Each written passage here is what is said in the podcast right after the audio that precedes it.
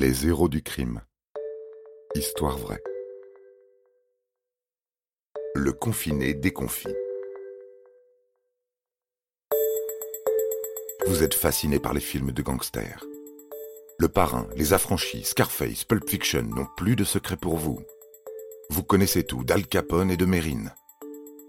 Bon, eh bien, préparez-vous à entendre les histoires criminelles les plus, comment dire, ben les plus embarrassantes, les plus consternantes et les plus pathétiques. Les criminels dont nous allons vous parler sont plus proches de Rantanplan et d'Avrel Dalton, le plus bête des frères Dalton, que de Pablo Escobar.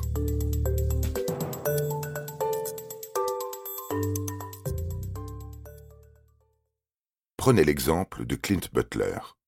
Depuis ses 22 ans, ce criminel purgeait une peine de prison pour vol et possession d'armes. 14 ans après son emprisonnement, alors qu'il ne lui restait plus que trois ans à tirer, Clint réussit à s'évader. Et depuis plusieurs mois maintenant, ce fugitif de 36 ans coulait des jours heureux dans une planque de Birmingham, en Angleterre, avec un ami. Sa peine semblait bien loin. Pas de chance pour Clint Butler, son évasion survint en plein confinement et la ville entière était sommée de rester enfermée. Mais après 14 ans derrière les barreaux, Clint ne l'entendait pas de cette oreille. Le goût pour la liberté le titillait, et il n'avait pas l'intention d'attendre encore sagement derrière sa porte. Si certains connaissent l'appât du gain, c'est l'appel du jeu vidéo qui fit sortir Clint Butler de sa cachette. En effet, le jeune homme était fan inconditionnel de Call of Duty et le dernier volet du jeu, Black Ops Cold War, venait de sortir. Le criminel ne pouvait pas y résister. Pendant le confinement, quelques sorties étaient autorisées pour l'achat de produits de première nécessité. Aussi, le fait de croiser un véhicule dehors n'était pas forcément suspect, excepté celui de Clint Butler.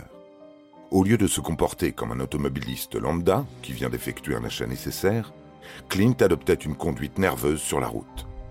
Et, à la vue d'un agent de police, il se mit brutalement à changer de direction. Son manège était impossible à manquer.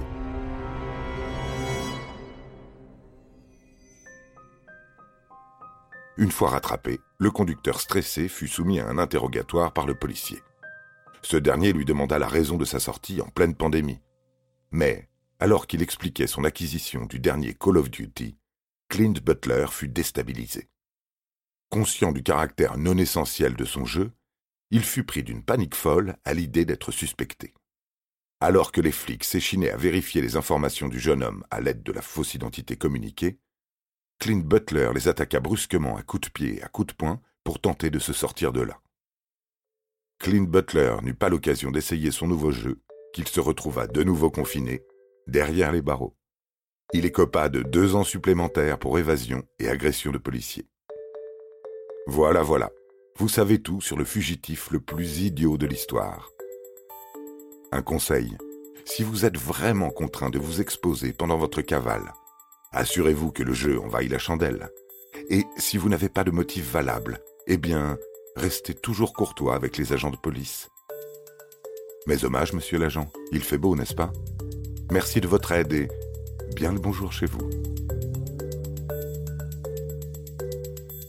Vous avez aimé cet épisode? N'hésitez pas à le commenter, à le partager et à le noter. À bientôt pour de nouvelles histoires. Studio Minuit créateur de podcasts addictifs.